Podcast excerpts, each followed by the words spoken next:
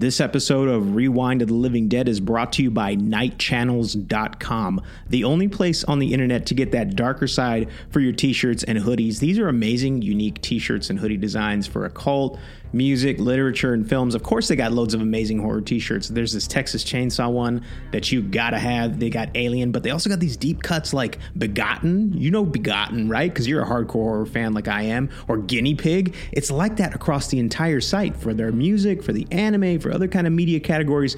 Such cool designs that you're not to find anywhere else. Go on there. There's no way you're not to get a t-shirt or hoodie. I guarantee you. Tons of color options. The t-shirts have two fabric options: classic '90s style, which is Gildan, or that great modern combed cotton Bella option. And the best part about all this these are one of a kind designs, and all of it has really great competitive prices. In fact, if you go there right now and you enter the code REWIND at checkout, you get 13% off. That's right, 13% off at checkout if you let them know that Rewind of the Living Dead sent you. Uh, so when you're at the next convention or concert and someone asks, Where'd you get that shirt? The only answer is at nightchannels.com. And be sure to visit them on Instagram at nightchannels as well. Um, that's N I G H T channels.com. Uh, and be sure at checkout to enter the code REWIND to get your 13% off.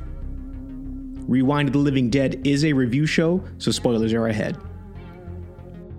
Author Paul Tremblay had already received international acclaim for his past books, including A Head Full of Ghosts, which earned the 2015 Bram Stoker Award for Best Novel. In 2018, Tremblay released his newest work called A Cabin at the End of the World, an apocalyptic yet intimate tale about faith, belief, and the end of the world. It didn't take long for Hollywood to get interested in an adaptation, with the original writers behind a screenplay reaching out to famed director M. Night Shyamalan about producing the project. Unfortunately, he loved the story but didn't enjoy one particular aspect to the book, and that made him shy away from signing on to the film. Time passed, and the same team returned to tell him that they actually really enjoyed his idea for the changes from the source material. Rather than just produce, however, Shyamalan decided to take on the entire project himself as both a director and a co writer. The final adaptation centers around a family confronted by four strangers, promising that the end of the world is upon them unless they are willing to make the ultimate sacrifice. Your family has been chosen to prevent the apocalypse. You must sacrifice one of the three of you, or the world will end. We're not sacrificing anyone. Then billions will perish. Saw something in the light. Make a choice. Knock at the cabin. Rated R. In the latest episode of Rewind of the Living Dead, we're going to keep an eye out for biblical disasters and catch some grasshoppers as we review the 2023 film Knock at the Cabin.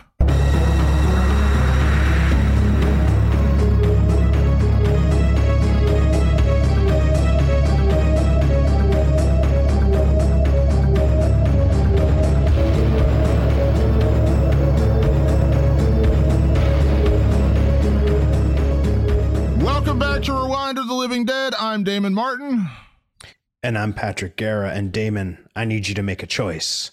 Are we going to do this podcast about a knock at the cabin or not?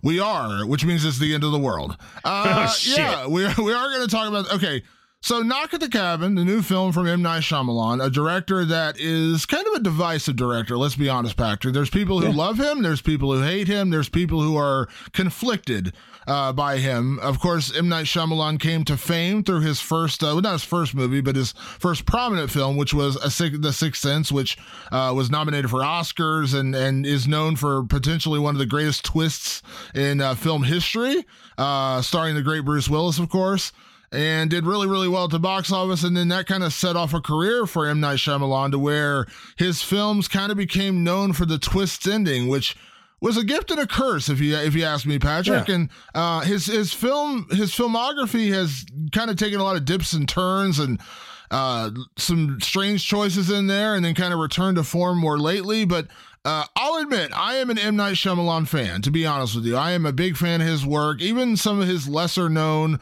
or lesser favorited work, I've actually kind of weirdly enjoyed, with the exception of, let's say, The Last Airbender, which was just terrible. You watched that? Okay, I never I- even bothered to watch. I that. did, uh, only because I had a friend who was obsessed with the manga and he made me watch it. And I was like, yeah, okay. And I was like, this is like, is this, I was like, this can't be accurate. He's like, no, this is nothing like the source material. and then, yeah, I was, that was the end of that. The original uh, animation. Yeah. I was like, no, no, no, no. It's terrible. Anyways, yeah. I would have never guessed that you would see the last the la- the last person I would think would see the last Airbender would be you. Um, truth be told, I think people get way too worked up about directors. They do. Unless a director is like an actual bona fide shithead and there's a reason to be angry at them. There's a few out there actually. Or they do things that are like I think maybe on the level of like a, a Serbian film where it's like, ah, I think you might be a shithead for making that movie. Like, okay, I see that you made it, but you're probably an asshole, like for doing it. Outside of those types of people, people get way too worked up about directors. It's it's sort of a weird group hive thing that's been going on basically since the message board days, uh, when people talk about films. And M Night Shyamalan was at the top of that list for a long time, right around I think the the Village or Lady in the Water. I can't remember which one came first. The village, well, the village was first. And that, yeah, Um, Right, that was, and- that was and- and highly it- divisive. Highly, highly divisive. divisive, and it he became a target for people to just spew hatred and that yeah, this M Night Shyamalan is calm the fuck down, everybody. He's a really good director. Okay, you can really you can direct a, a movie that's not that good really well. Like that's a that's a thing you can do. Um, he's a really brilliant director. At the time when when he was fir- when he first splashed onto the scene with uh, uh, Sixth Sense, people were calling him the next Spielberg, and Oh, it wasn't far off. He's got a really great eye. He knows where to put the camera. He knows how to tell a story through the visuals. He's really good at that. Whether whether it's successful or not is up for debate. And and you know, you don't have to like his movies. That's not what I'm saying. But I think people just get too excited about that shit. Like, calm down. We're lucky that we have talented directors out there giving it a shot. I mean, if you were gonna, if you were given the shot, you'd take it too. Well, M Night is the same way. He takes the shot and he does his thing, and it is a very M Night Shyamalan thing. All his movies kind of have a feel and a look and a style to them. Most of them have twists, except uh, does does a knock at the cabin have a twist? I don't know. We're actually going to have to get into that because, truth be told, this was based on a book by Paul Tremblay, right? Yep, exactly. And now I haven't read the book. I know you have. We'll get into that a little bit later. But um, just your in your, what was your initial thoughts coming into this? Because I'm like you, Damon. I I, actually like props. Look, I brought props to the Oh. episode. I got the props. I got my book. so that so that whole that whole rack back there with all those books on it. That's not just for dis, that's, not That's display case. Not not You- just you for visual. Read that stuff. I have actually read these books. Yes, I have. Um, So you can let- see behind me all the stuff that I've read. It's very Yeah, clear. it- it's very it's a dark pit of do- doom and despair behind Patrick. That's exactly what my life is. Um, so for, I don't want to go off on a tangent here. I want I want to real quick on your director thing because you're absolutely right. We do get in that. Like I am I am a fan of directors, and when I say that, I don't mean like when they put out a, a film that I'm not a big fan of, do I suddenly abandon them and, and go flip out and lose my mind? That's what I have a problem with. I 100% agree with you. I'm a huge Quentin Tarantino fan. You know this. I've said it on podcasts before. He's my favorite director. Now, Quentin, to me, and I know you're not the Quentin guy, me, he hasn't had a miss yet. Now, are there films of his I like better than others? Absolutely. Do I, you know, I like Kill Bill. I don't typically go back and rewatch Kill Bill. I mm-hmm. like it. When it's on, I'll watch it, but it's not one I'll seek out, like let's say Pulp Fiction or Once Upon a Time in Hollywood, where I will seek out watching that film. Like it, Yeah. still enjoy it. Kevin Smith is a great example. I love Kevin Smith. Have I loved all of Kevin Smith's movies? Absolutely not. But do I love him as a person? I love hearing Oh, the him human talk. being is one of the brightest lights in the, on the planet. I love Eli it. Eli Smith. Roth is another example. I'm not. I'll be honest. I'm not a huge fan of all of Eli Roth's work, but I love him as a dude. Like hearing him talk, his passion for horror films. So yeah, I'm just a fan. Like you know what I mean. I don't abandon. M Night Shyamalan is a great example of that. I have not liked all of his work. I've liked a lot of it. And I appreciate his vision. I appreciate his insight in the way he f- shoots films and the way he tells stories. There's a one of my favorite shows I watched that's on. It's in its final season right now on Apple TV. Is Servant which is a show that he didn't create, but he has kind of run since it started. He's kind of crafted the story and directed a bunch of episodes. His daughter's directed episodes. Um, he just didn't actually create the show, but he's kind of taken it over. And I love it. It's a weird show and it's not for everybody, but I've enjoyed it. So that's how I am with him. And there are there films of M. Night Shyamalan's filmography that I don't like? Absolutely. There are, one- like I mentioned last Airbender, there are other ones on there. Uh, After Earth is another one where I'm like, I could never see that again. And I, I, I never, I never say I never saw, like, I could never see it and I'd be fine with that. Um, so to that point, getting into Knock at the Cabin. Knock at the Cabin is an adaptation, as I mentioned. It's a book by Paul Tremblay, who is a, a really famous horror author. As I mentioned, Head Full of Ghosts is probably his most famous book.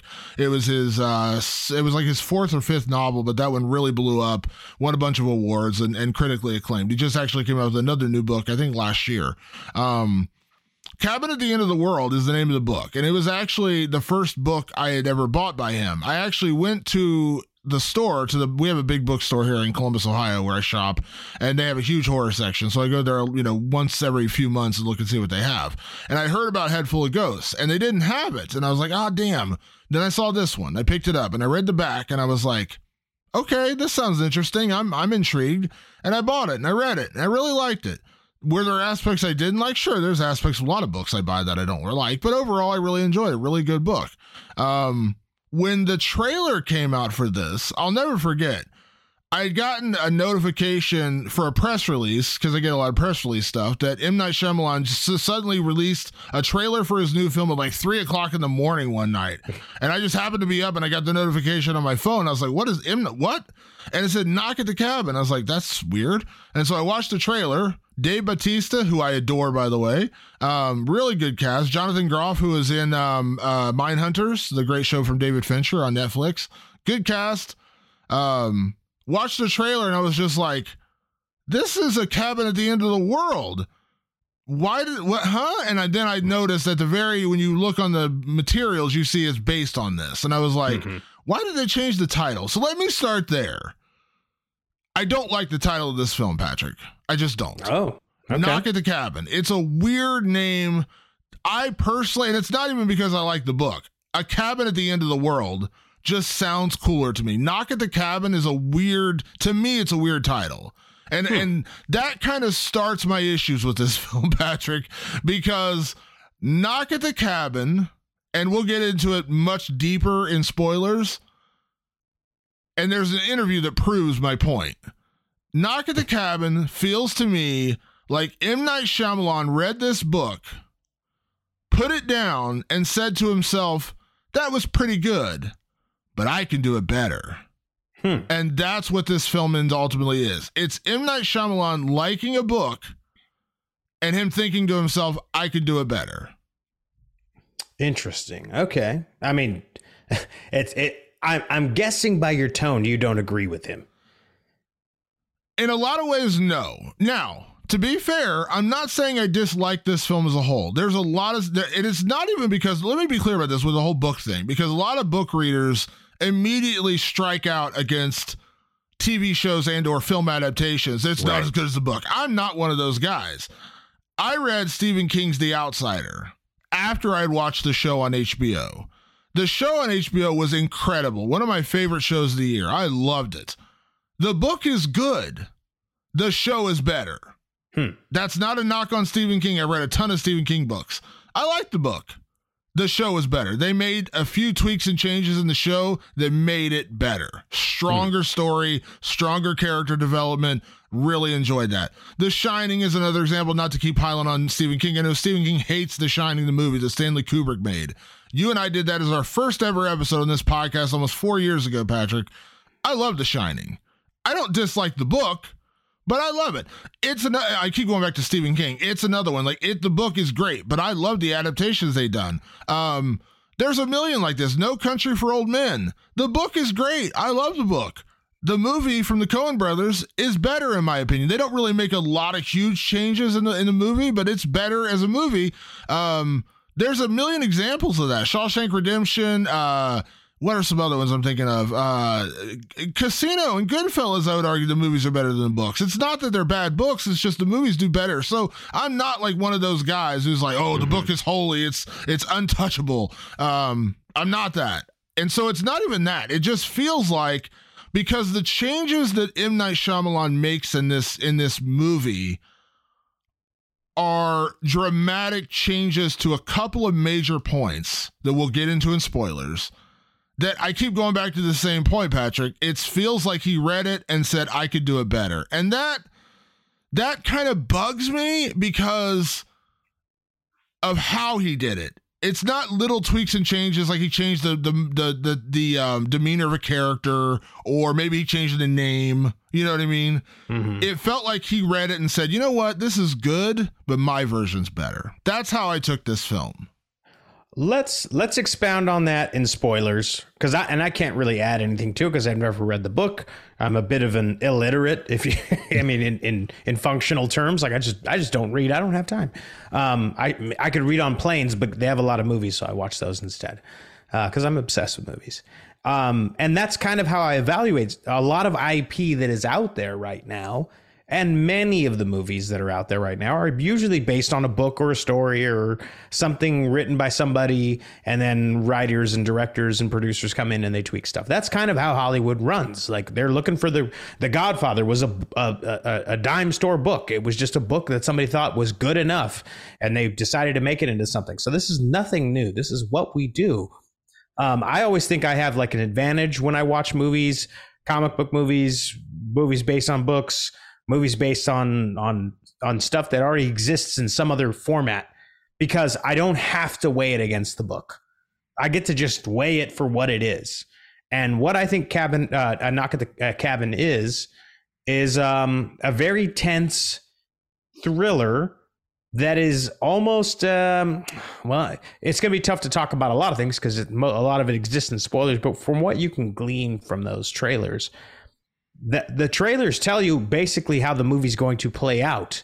You know, these these four strangers are going to show up at this door and they're going to tell this this family, this family of three, that if you don't sacrifice uh, one of your own uh, willingly, uh, the world is going to end.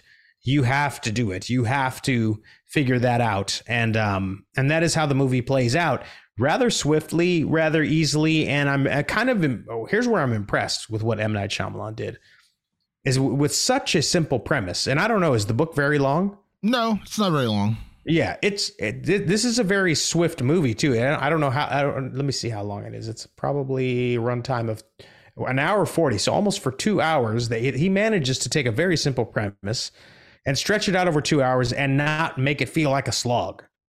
Like he knows like just the right point to kind of create another little ratchet of tension. And this movie almost starts immediately with tension and it just sort of sustains itself. And it, it, gets it goes higher and higher and higher but it never dips into just fun and and easiness. And uh, there's a lot of trademarks of the, the the Shyamalan style a lot of like looking into the past. That that's something he seems to do in a lot of his movies is he will take a moment to go back in time to a character's life before the events that are taking place right now and finding a way to like use your use your life experience to get you out of the hairy situation that you're in. A knock at the cabin has that very much. I don't know how integrated that was into the book. Was it? Uh, yeah, it is. I mean, it's like I said, okay. a lot of the major strokes are the same. I don't want to keep going back to the book movie, book movie thing, but like a lot of again, a lot of the major strokes are the same. We didn't. That's not. That's not effective. And and to your point there, like what I really the one thing I did like about this movie that that, that M Night Shyamalan and there are certain directors who do this really really well. Um, this is a very claustrophobic movie. Yeah. It all takes place inside of a cabin. You're outside for very little time in this movie. It's a very claustrophobic movie, and you're really dealing with ultimately seven characters the four yeah. strangers and the family of three Eric, Andrew, and Wen, their daughter. Um, that's it. Seven characters, really, for the majority of this film. I love small claustrophobic stories like that. I love it. I love those kind of movies. I love uh, films that all take place in one room, you know, things like that, you know, and, and, again, you know, when you stretch out from that, but like when it's, when it can be self contained and a lot of the action all takes place and it's not really and again it's a very intimate movie. It's not a big Yeah. action packed you know crazy wild like when you hear about like an apocalyptic thriller you're thinking like you know independence day or you know like uh, uh what's that movie 2012 or like those movies like these big Oh, yeah. no it's not that. It's not that at all and i appreciate that it is so small and intimate and feels that way. Um it rem- i know this is a weird comparison you're gonna say how do you make that comparison? It's a lot like reservoir dogs where the No, entire the entire movie is these four robbers, these four thieves or five thieves, whatever. They're basically telling the story of the heist. You at no point during that movie see the heist. You see the aftermath of the heist. You see Mm-hmm. them getting back to the getaway, but you never actually see the heist. It's all told through narrative of them telling the story. Um, Mm-hmm. That's kind of in a way what this is. They're telling you this. They're, they're telling you about how they got to this moment where these four strangers came together. They've been told that the world is going to end unless one of the three people in this family sacrifices themselves willingly. They have to make a sacrifice. And if they don't, the world is going to end. And it's it's one of those things like we talk about with like hereditary or other movies that involve faith or religion or demons, whatever you want to say, where it comes it, it- the question of faith really does get get get in there because you're you're asking you know you're you're asking someone to believe in the unbelievable and that's really the premise of this movie. You're asking i mean again we're going to talk later we're going to get into our, one of our favorite new categories which is could we survive this horror film later in the later in the in the podcast but that's exactly what this is. Like if four weirdos showed up at your house and said one of you has to sacrifice yourself or the end of the world i mean i would laugh in their face. Like what? Yeah. you know it sounds so bizarre but that's what the, the the tension continues to ratchet up in this movie and that's what i did like about this movie. The tension the characters are really well done and the seven people you meet are all of such different demeanor and different personalities that it works really well when they kind of clash together. Yeah, it, it, sort of has like um like a, a you know hints of like a post-apocalyptic uh, movies where you get a band of people who are complete strangers and they all sort of have a different personality and it all adds something to the story to the tension. That's very that there's shades of that there. Um, there is there is a, a, a to me a very like on the nose nod to Friday the Thirteenth, the original, and that's in the score tell me you didn't hear Friday the Thirteenth. A Like little I, bit, I yeah. heard it. yeah It, it was it was like especially in the moments, and they show this in the trailer when when our four um, strangers, played by uh, Abby Quinn, uh, Nikki Amuka-Bird, Rupert Grint, and of course Dave Bautista, when they're trying to break into that cabin, you see that in the trailer. Um, this there's like this these sort of like manic violins going it's it's like right out of Friday the 13th and we're in a cabin in the woods I think it's it was very wise of of M Night Shyamalan and company to say there's not going to be a lot of traditional horror in this movie. It's a very tense movie, but we're we're putting together a horror movie. We insist upon that. And uh, and this was done last year in a movie that I absolutely adored and, and made my my list of best horror movies of the year. Speak No Evil did the exact same thing. Speak No Evil, for the most part, is not a horror movie until it is. But for the, for the first like hour or so, they put this score together that is unmistakably a horror score, and I like that.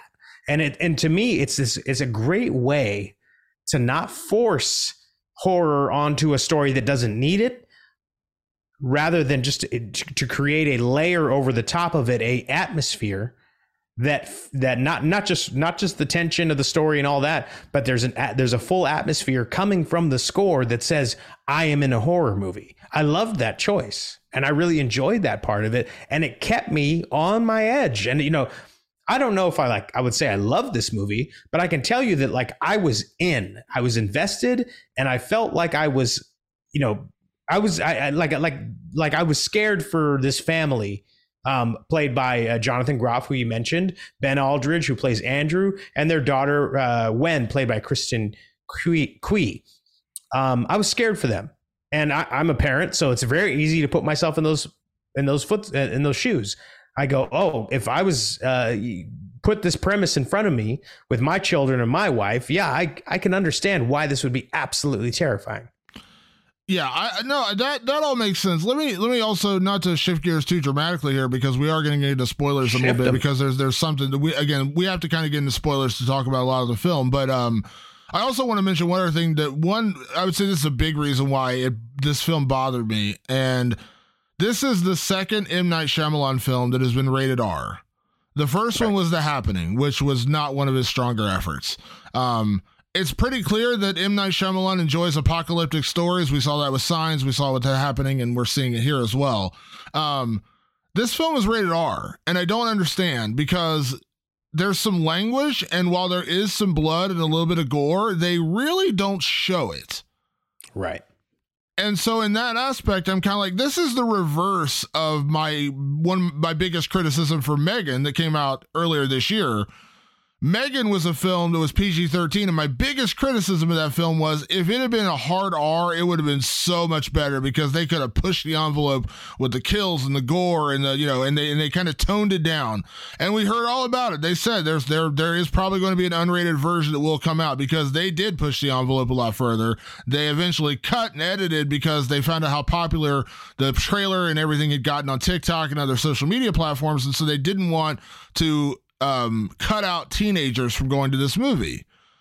This film is the reverse. It's rated R, but it doesn't feel like an R rated movie. And the reason that irritates me is because in a lot of the moments where there could be blood and gore, and, and again, I'm not saying it's a super bloody or gory movie, or would it be even with an R rating, but in the moments where they could push that envelope, Patrick, they don't. And there's a little bit of language but I'm kind of like, why is this rated R? If you're gonna make this movie the way they made it, it's a. I, I really, I seriously, when it was over, I was like, how is this rated R? Like this is a PG-13 yeah. movie, and I'm not even complaining that it's a PG-13 movie. I'm just saying if you're gonna get that R rating, make it worth my time to make it an R rating because there are a few moments of gore in this film, which we have to get into spoilers to really talk about those. But there are a few moments of gore in this film, and if they had actually shown it, that would have upped the intensity and continued to raise the tension because you mentioned it, it's a harrowing situation to be a family of three to get kidnapped and held hostage more or less by these four weird strangers. And these four strangers are all different. It's not like some kooky cult where they all drink the same Kool Aid. These are four almost strangers in their own right. You know what I mean? They're not all the same personality, they're not all the same people.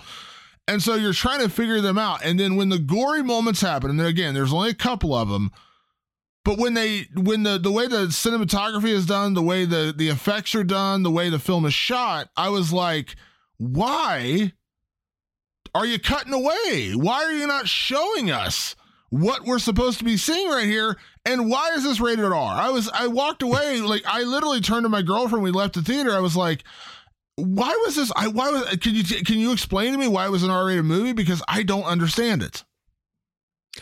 I don't think M Night Shyamalan makes that kind of movie. He just doesn't. I think I think if this had been some uh, like a like a, a, traditional horror director who was very like talented on this on a similar level to M Night, I think they would have shown that stuff. I also think it changes it into a different movie if you really go because there are some moments and we can't get into them right now in the spoilers where you go oh, if you wanted to make this a hard R, th- these moments would be devastatingly ugly, gory, and nasty. They would be really gross. Um, but M Night Shyamalan's not that kind of storyteller. He doesn't tell the story. That, what the pattern I've noticed in his movies is he leaves he leaves it up to you. And uh, this is this is something that certain directors do. I'm not saying it's right or wrong. I'm just saying this is this is de- he falls into this category of director who goes, I'm going to show you something just up to the line, and then I'm going to cut away and I'm going to let you fill in the blank because to me, that's scarier. To, to M. Night, that's a scarier thing. I'm with you on one level that, like, this probably could have been a PG 13. If anything, you just could have, I think you could have cut one scene down slightly and made it, and it would have, uh, there's one scene in particular I'm thinking of, I'm sure it's the same one you're thinking of. Um, if you'd have cut that scene just a hair, this this is a PG-13 movie like across the board. It's just it's just not that hardcore. Like like The Dark Knight's more hardcore than this movie, and that's a PG-13 movie. So I think it's just his style. It's just and I, I, I think that he chooses to tell the story that way. And I do think if it had been if it had been an R-rated movie of the kind that you and I are thinking about, it would be a very different movie. And it would it, like I don't think this movie is set out to disturb us. At least you know in the in the iteration that came out on screen, it's not. It doesn't come out there to like freak us out the way you know. Terrifier is kind of a bad example. It's two apples and oranges. Um, but you know other other movies that kind of fall in like maybe even a movie like Smile, for instance. Smile needs to go to that level to freak you out. It needs to go that far, that dark. I think this story doesn't need it necessarily it didn't change like how I enjoyed the movie, but I agree. I'm like, yeah, you could have made this a PG-13. Well, here's why here's why I disagree a little bit on that when you say it doesn't need it. And here's why I say that because we're uh, so much of this film you're basically living in the point of view of the three people who have been kidnapped, right? Like that's our point of view. We're living in their world. We don't know what these people really want. We don't know how they got here. We don't know why they're here. They tell us, but they also tell us a lot of things. We don't see it from their perspective, and that's all fine. Um, their mission, let's just say mission for lack of a better word. We don't know what they're really here about. They tell us what they hear about, but we don't see it. So we're living the majority of this movie living through the eyes of the three people who have been kidnapped the two parents eric and andrew and their daughter Wen. Um, we're seeing through we're seeing this film through their eyes um, there's right off the bat early in the film there's a particularly horrific what could be a particularly horrific moment. Again i know we're speaking a lot of code here because we can't get into spoilers and we'll get there in just a second. Um, but there's one particularly horrific moment at the very beginning that kind of sets the stage for how serious this is and i think you know mm-hmm. what i'm talking about. Yeah sets the stage for what's to come. Because at that because at the beginning it's it's it's really not it doesn't seem that serious right? Like they've kidnapped yeah you wouldn't people. know have to like how you yeah. wouldn't know how to take these people serious until this thing happens. Right and and this thing ratchets us up. And then we we hear it and we kind of see we kind of hear a little bit of we see the aftermath of what this happens. And that kind of we see the shock and the awe on the faces of the three people who've been kidnapped. Or particularly the two people because they kind of hide the daughter's eyes. Um if you show that though, doesn't it raise the doesn't it elevate the tension when you see the depths and the links these people are willing to go to to complete so. their mission?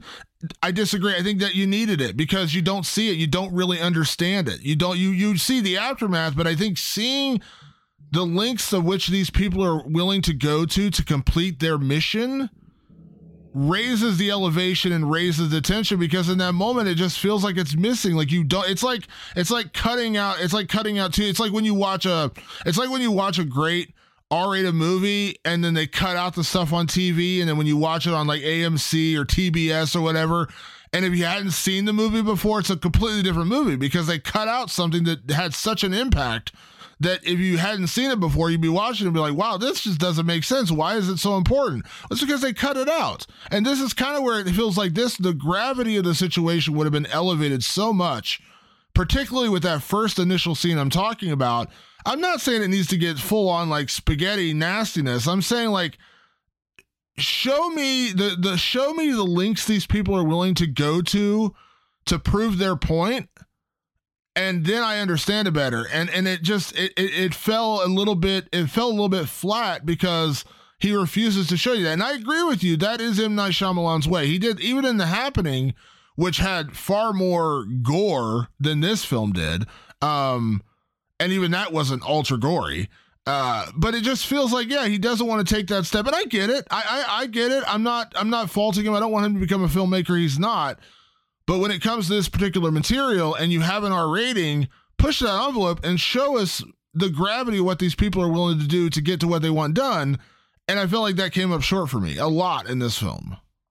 Let's let's roll into spoilers now because I have I, I can respond to it and I think it's good because it's kind of near the beginning of the movie anyway. So this will be our spoiler section from here on out. If you have not seen the movie, as you can see, Damon and I are mixed on it. But at the end of the day, it's out there. You need to see it for yourself. You need to hit us up and tell us what you thought about it as well. But let's get into spoilers, and I will respond to what you're saying. They do show exactly the lengths that they're going to go to, they don't show it to you explicitly.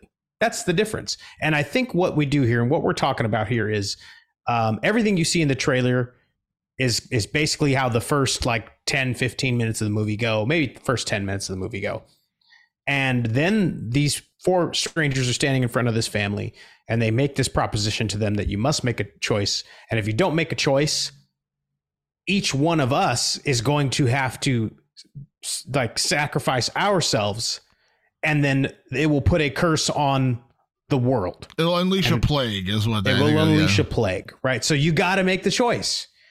Now they're they're totally natural and and rational responses to say, absolutely not. You guys are fucking psychos. You four weirdos. No, we're not sacrificing one of ourselves. Sorry, it's not happening. Well, how do you show this family that you're going to take them serious? You take Rupert Grint, who plays Redmond, and he gets in front of them and he kneels down and he's an intense guy to begin with. And you see in his face, this is this is how M Night Shyamalan shapes the situation. You see in his face the absolute dread. And he's absolutely he's livid because he knows what's coming and what's coming is he's about to die. So M Night Shyamalan chooses to show you the depths of which they go through by showing you his desperate face. He's going, "You guys need to pick cuz I don't want to die right now." I really don't. And I'm not doing a great Rupert Grint impression right now. I'm not an actor. That's not what I'm here to do. But so M. Night says instead of me showing you Dave Bautista uh, uh, uh, landing an axe into this guy's chest and beating his head into a bloody pulp, I'm going to show you the face of somebody who's about to die and see the desperate look on it. And then he puts this white, like like cloth thing over his face, and even between in you know in the in the you can see kind of through it a little bit. You can see his his face freaking out because he's about to die. He does not want to die. Then they pull the camera way back, and you see Dave Bautista, who's a mountain of a man, come down on him with an axe, and you know what is likely you know half dismember this guy. That's how M Night Shyamalan shows you the depths the lengths in which these people are willing to go. That's just his choice. Seeing the axe go into his chest, seeing his head come off. Now, that's the kind of stuff that you and I get up in the morning for. We like that. It's not what M. Night likes. He likes the humanity side of it. So, the humanity side of it, he doesn't show that. But what he does show, and he does it with all the other people who end up dying, is he shows the faces of desperate people who are trying to get out of this situation, who want this family who has every right to not believe them because there's no like so, solid, solid proof right in front of their face that, hey, man, you guys really need to fucking make this choice or heads are going to roll quite literally. Yeah. So that's so I think they do show the depths. I you say they don't, I say they do. And I again I disagree. It's based solely upon the fact that while yes, you do see the the desperation and the fear on the face of the person who's about to die, um, it just raises the stakes when you actually see what they're going through and see what they're actually willing to do to to save the world so but to speak. you do see what they're willing to do.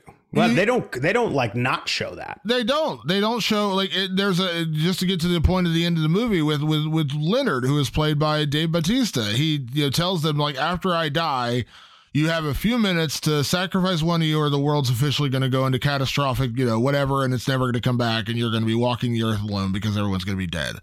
And he ends up pulling out a knife and he slits his own throat. And you don't see the throat slit, you just see the blood come down his shirt. Now, again, I'm not sitting there saying you need to see the full on graphic nature of it, but I just think it, like any other death in a horror movie like this, it raises the stakes when you understand the willing when you understand how far these people are willing to go to and it's and again but, it's, it's but it's did really, you not understand that's i guess i'm i'm looking at your wording here you didn't understand how far no, they were no, willing to I go. I understood how they're far to go, but it, but again, we're we're watching all of this through the perspective of the of the people who are being held hostage, and when you mm-hmm. raise that, when you show it, when you show what's being done, it just raises the stakes because there the harrowing moments. I understood the tension, didn't really get me though the tension didn't really get raised for me. But Damon, you and I are psychos. It's we went to Terrifier it, with a shit-eating grin on our face. but it's not that. I promise you that. It's just like when they were when. So even though I knew it was coming, let's just say Redmond is a good example. Okay, I knew it was coming. I've read the book. I knew it was coming. Now, to be honest, the book is actually far more horrific because they don't just kill him quickly; they beat him to death.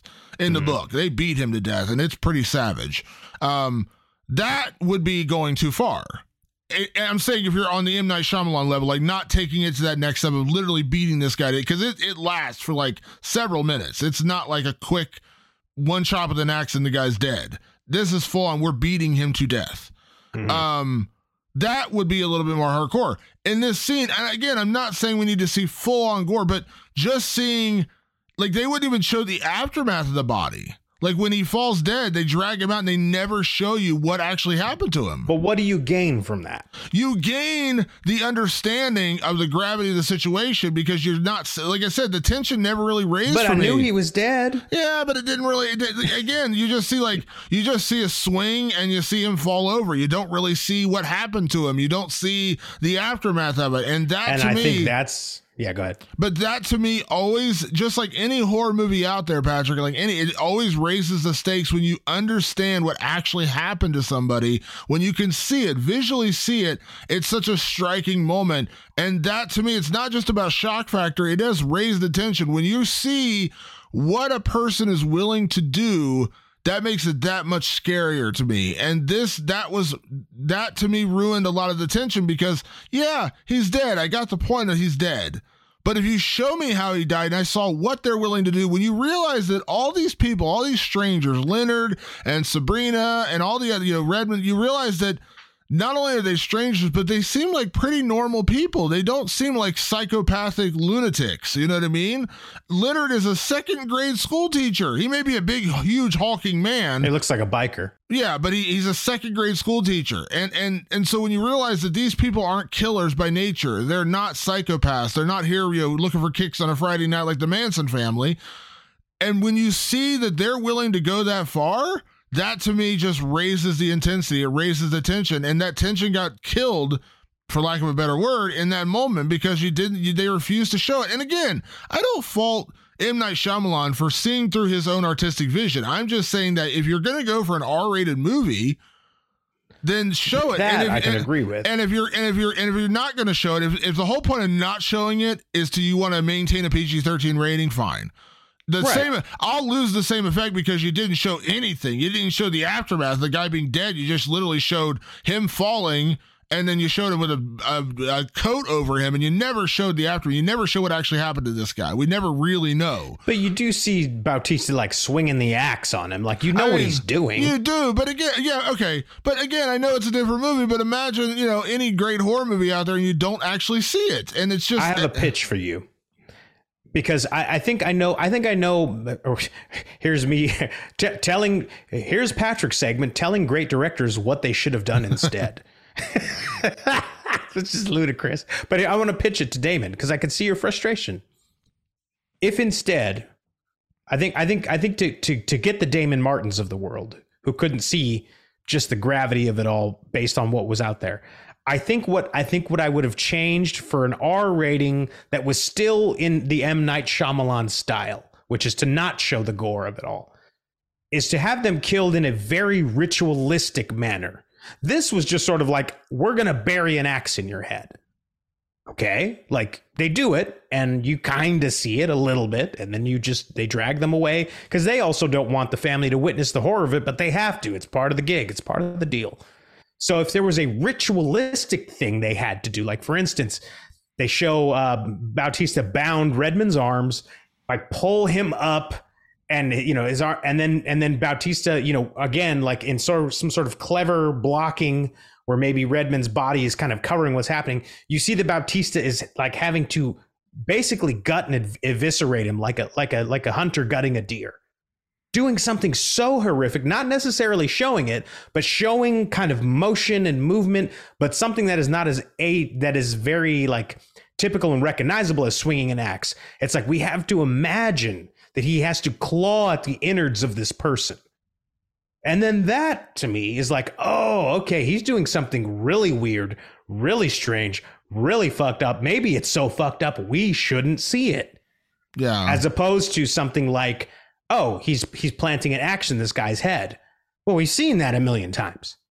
So maybe do something more creative. How does that how does that land with a Damon? You Mark? know, I, I I don't I don't disagree. And again, because uh, you know when you're like like I said, like there and there are even creative ways to shoot what they did to make it a little bit more horrific. I'm not saying again you need to show the full on butchering of a person. I'm just saying that.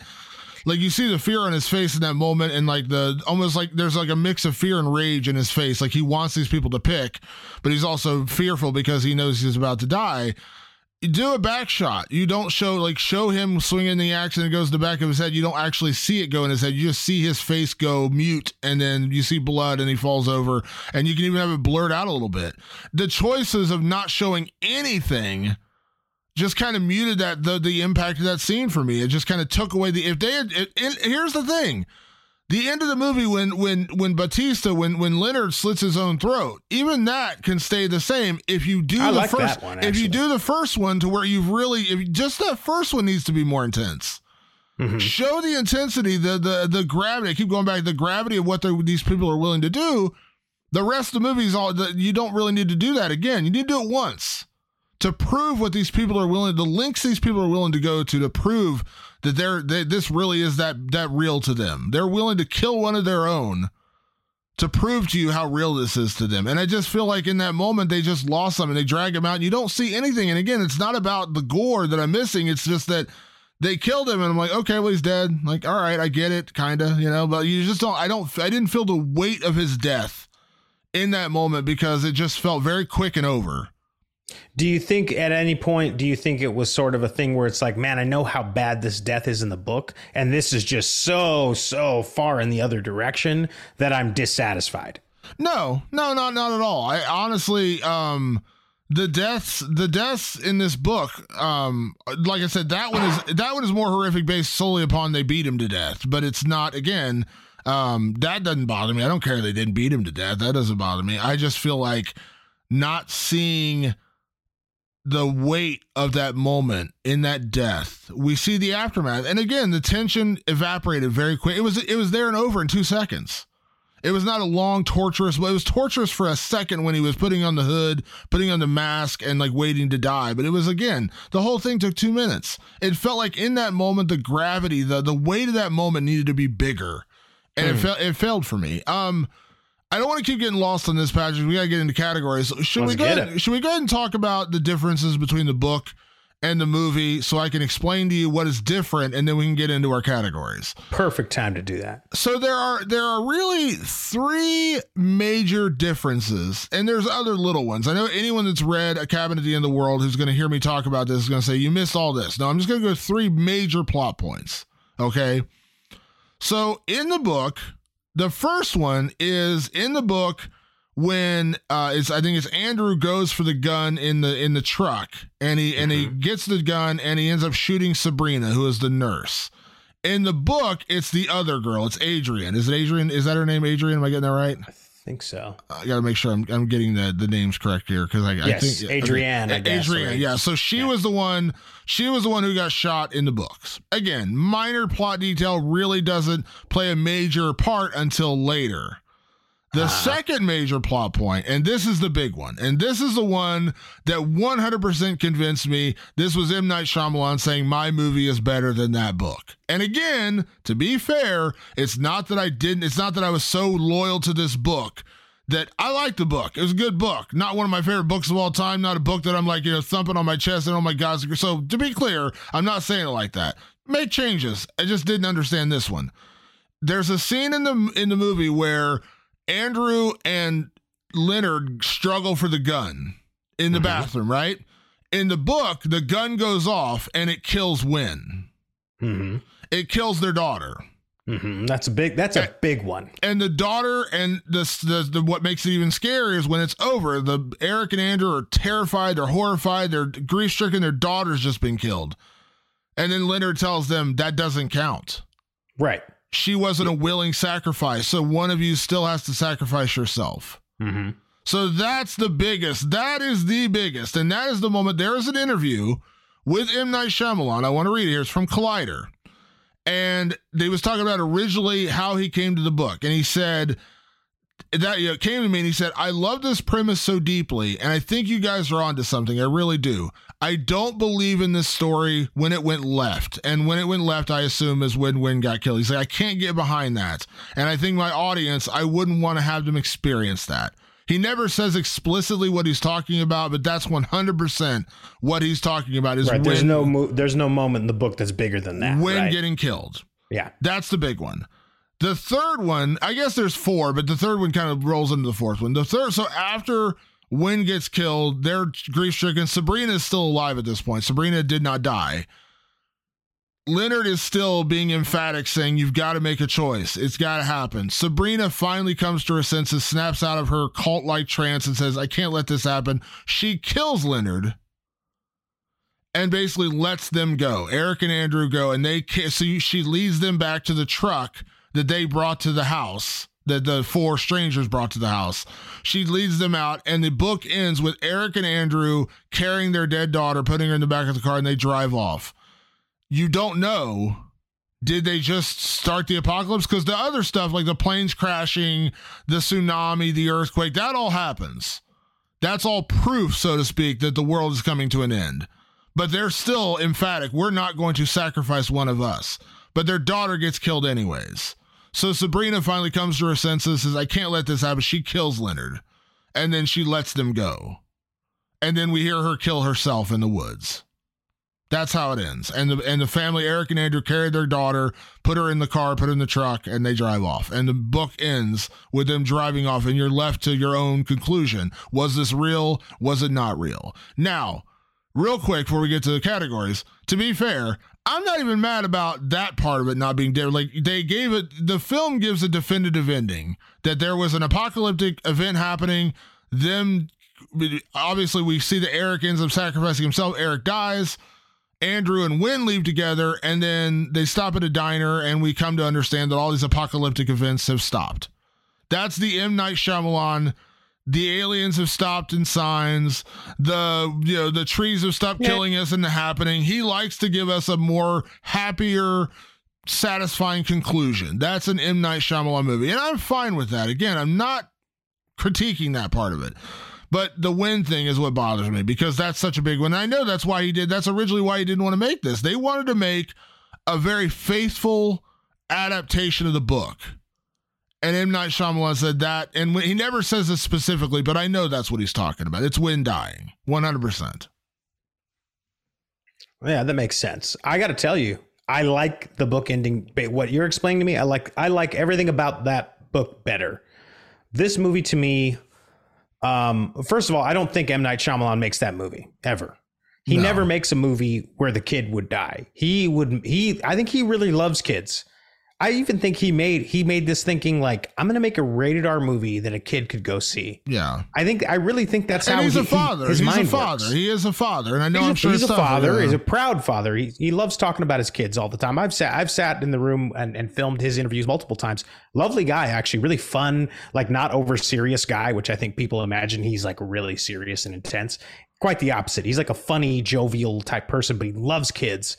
And I think part of him took on the responsibility of a Steven Spielberg who says like I make movies so kids can feel all the intensity and danger of a horror movie and still watch it. Probably outside of Jaws cuz Jaws is fucked up and kids shouldn't watch that.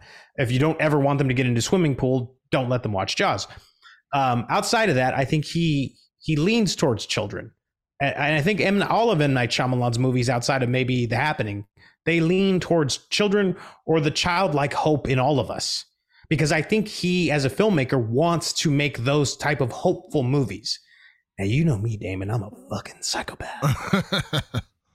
the ending you're telling me, which would start at the vast left turn with Wen dying, I'd have, I'd have stood up like I was watching uh, Spider-Man: No Way Home and going, "Oh fuck yeah, yes!" Because th- that's raising stakes on another level. Yeah. But that's me, the raging psychopath. I like shit like that. And I love that ending. I and I and I have a theory on why they didn't do the Sabrina Leonard thing.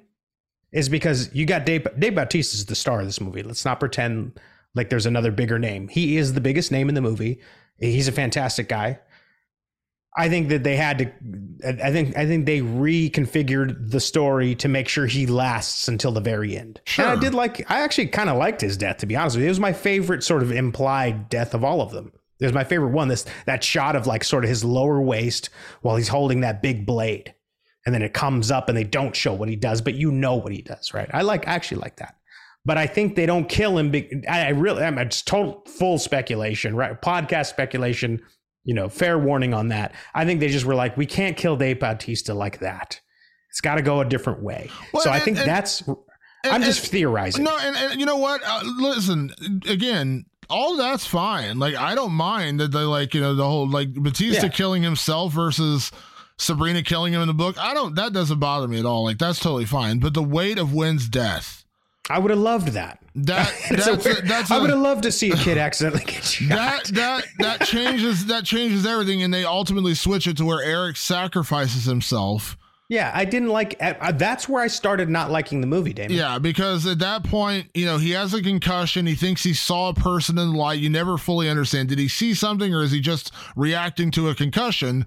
And then he ends up sacrificing himself. And I just refuse. And, and when you see this whole movie this entire time, even when they get to the point where they turn on the TV and planes are crashing out of the sky at like an alarming rate, and that at that moment they're like, "This is real. Like this is actually something's happening." Even then the relationship we've seen them build throughout this film, I don't buy that they would that one guy would kill the other. I'm not saying they actually say you can't commit suicide. Like that's it has to be a they willing know. they have to be a willing member has to kill another member of the family. I still can't buy Andrew killing Eric. I just don't. I don't buy that. I don't buy I that don't. happening.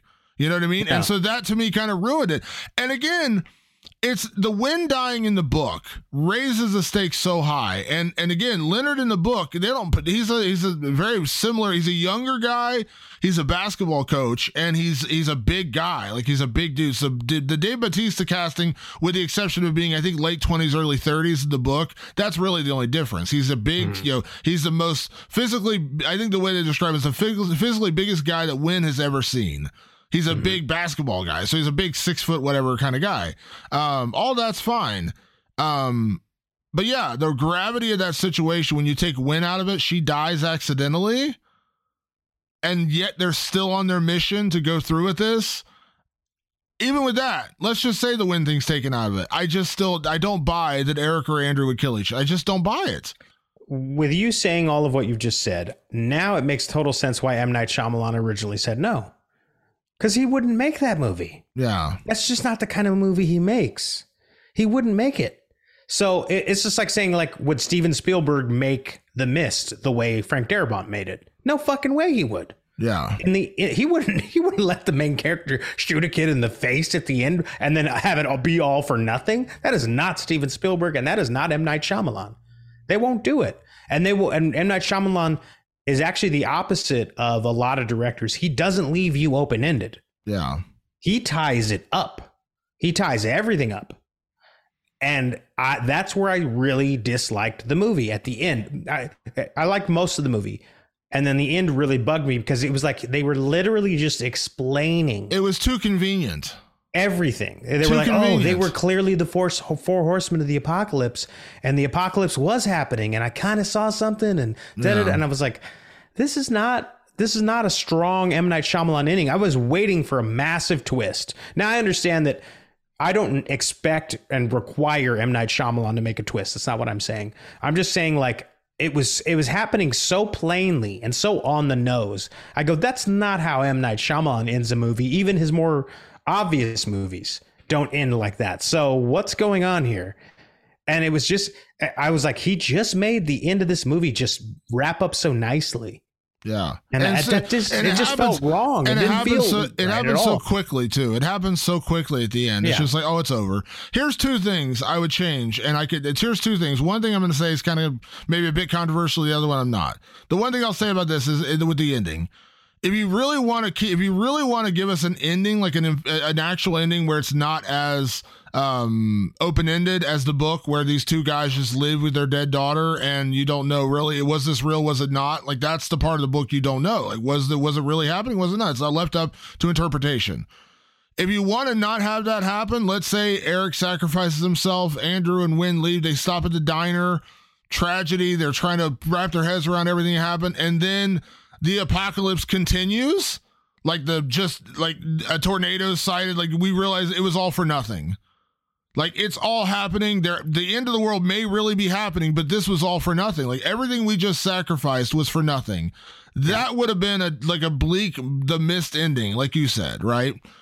Or if you're going to do it just like the book which is a film you said M. Night Shyamalan wouldn't make then my larger more controversial take here Patrick is M Night Shyamalan shouldn't have made this movie Uh, that's not a controversial take because That- I think and his instinct was that. And that's ultimately my biggest issue with this film is it's not just the changes from the book. Yes, there, there's a the big one, the Wen death, huge, but the tone of the film is off, and it doesn't. And and the ending when you talk I- again, when I say it's fine, whatever you do, he wants to wrap it up. That's his kind of movie. Okay, fine, but again, that's my problem.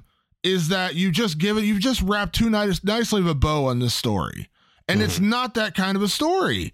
And just truth be told, Patrick, M Night Shyamalan was not the guy to make this movie. Frank Darabont is the guy to make this movie. Frank Darabont should have made this movie a hundred percent. Like like a Frank Darabont or like um, uh, it's gonna be it's gonna bug me if I can't remember his name.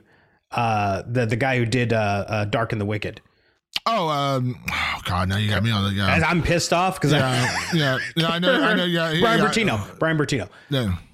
Brian Bertino should have made this movie. Yes. like a hundred percent. It should have been a a much more horrific movie because it sounds like the book was pretty horrific, and it should have been made by a, a really thoughtful, talented director like a Brian Bertino or a Frank Darabont who is willing to go to the line, step over it, spit on it, and then say "fuck you" at the end. Yeah. Like there are directors who do that and they do it really well.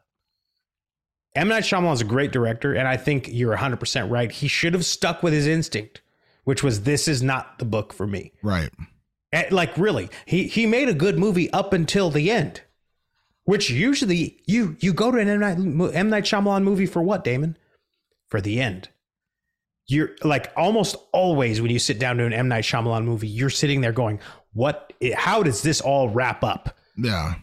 always well he wrapped it up like as basic as you could as as like as like on the nose as Too holding your hand so as you convenient. could Yeah. and he's not that kind of guy he's not even that kind of director who holds your hand through everything he just shows you in the end uh, he's like a magician is what he typically is where he's going like you're gonna have to follow where my hands are going and in the end i'm gonna show you something and you're gonna go oh wow i didn't see that coming Yeah.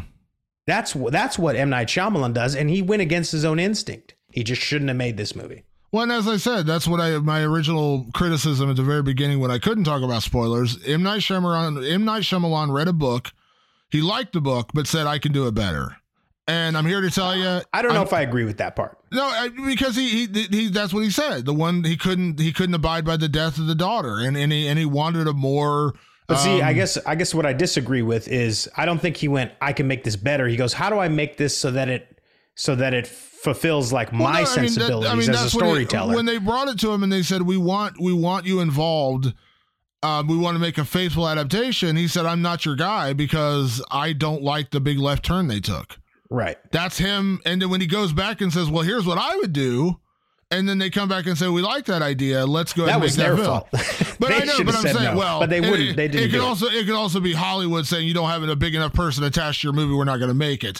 Um, that can also happen. Having M. There's that too, yeah. Um, But like, him- for an them- example, but them coming Francis- back, but them coming back to him and him saying, okay, so you, my idea works. Okay, we're going to make my idea, and that's where I say it's the I could I read the book, I like the book, but I can make it better, and that's where again, it's not even about the the changes as much as the changes and the choices that he made completely alter the tone of this book and ultimately completely change the tone of this of this material it ends on a very down kind of uh, un, like very bleak note the daughter dies and you're left questioning was this what was this all for Right. What yeah, no, I, lo-? I love all that. you know? I love all that. I well, I guess I would rephrase what you're saying. I don't think he took this book and said I can do it better. I think he said, "Well, I guess if I'm going to do this, like, how do I make it? How do how do I make it more hopeful?" I think that's how he thinks about it. yeah hopeful's hopeful's fine when i say better i'm just saying like Because I think Francis Ford Coppola took The Godfather, which people said was a dime store novel, like like a garbage novel that you, you would have thrown away. I think Francis Ford Coppola looked at that and said, "Oh, I can do this better." That's Yeah. what uh, that's that's when someone goes, "This is not that good. I can make it good."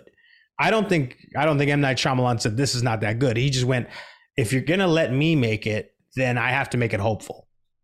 yeah But that's Yeah. Which- again. but it was the wrong choice. But I'm saying I'm yeah. agreeing with you because I think it's the wrong choice. This movie should have gone with what the book did. Yeah, and I, when I say better, I'm saying like in his in his version, this is the better version, is what I'm saying. Like this is his version. He ha- obviously he has to believe it's better because otherwise he would have made a faithful adaptation. That's the version he believes. But and, and again, it's it's it's the whole Shining, Stanley Kubrick, um, Stephen King argument. Stephen King hates The Shining, the movie, because it made so many changes uh, that he just it's not the book he wrote, and he hates it, and he does not. It's well documented he hates that movie, even though it's a beloved movie, and the vast majority of the people love it. Um, it's same thing here. It's not that when I say better, I'm just saying like if he thought this book was good the way it was, he would have made an adaptation. Even if, or he would have just said, "Don't make this movie with me. I'm not your guy." And he Also, would've he could be a he- director. and he would have stuck to those guns because if they came back to him and said, "We, you know, we, we," and because when he when that quote I read you from the Collider interview, he obviously had ideas from the beginning of how he would Sure. change it, and they could have just said, "Kick rocks!" Like we're not making that Right. movie. That's not the tone of this book. And he said, "Okay, I'm not your guy," and that's fine. That's totally okay. But when they came back to him and they said, "Well, we kind of like your ideas," he's like, "See."